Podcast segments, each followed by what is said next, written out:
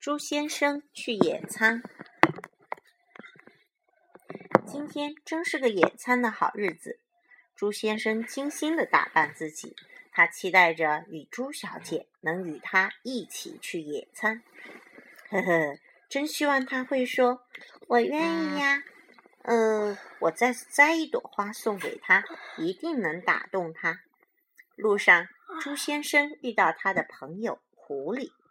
狐狸听说猪先生野餐的事，就说：“让我给你一个建议，把我美丽的尾巴借去吧。”瞧，你看上去多聪明啊！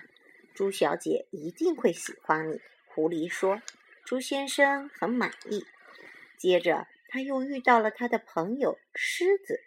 狮子听说猪先生野餐的事，就说：“让我给你一个建议，把我美丽的头发借去吧。”瞧，你看上去多威武啊！猪小姐一定会喜欢你。狮子说：“猪先生很满意。”后来他又遇到他的朋友斑马。斑马听说猪先生野餐的事。就说：“让我给你一个建议，把我美丽的条纹借去吧。”瞧，您看上去多英俊啊！猪小姐一定会喜欢你。这还是朱先生吗？不是了。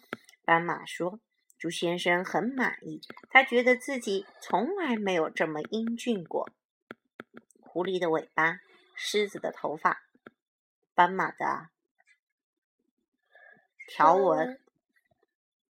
终于来到朱小姐家，朱先生激动地敲了敲门：“能有幸请你一起去野餐吗？”猪先生问。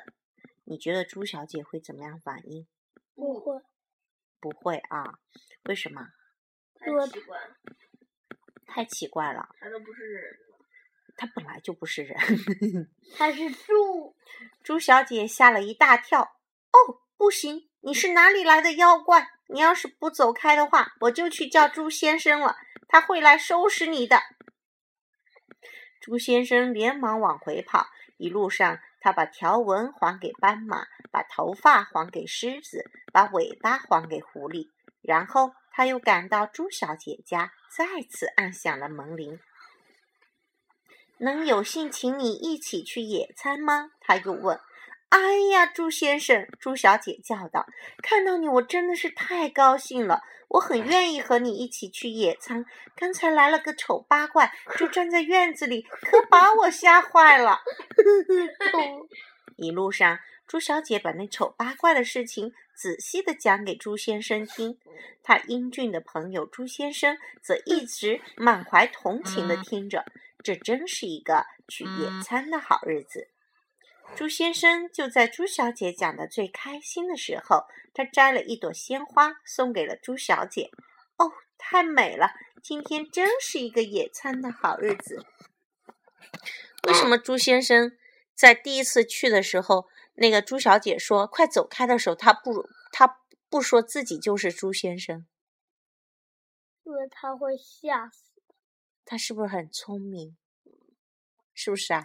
朱先生是不是很聪明？他知道朱小姐喜欢他朱先生原来的样子，所以他没有立刻就跟朱小姐说：“我就是朱先生啊。”他反而是把那个丑八怪的形象留在那里，然后等他回来，朱小姐就觉得：“哎呦，朱先生是最英俊的，对不对？”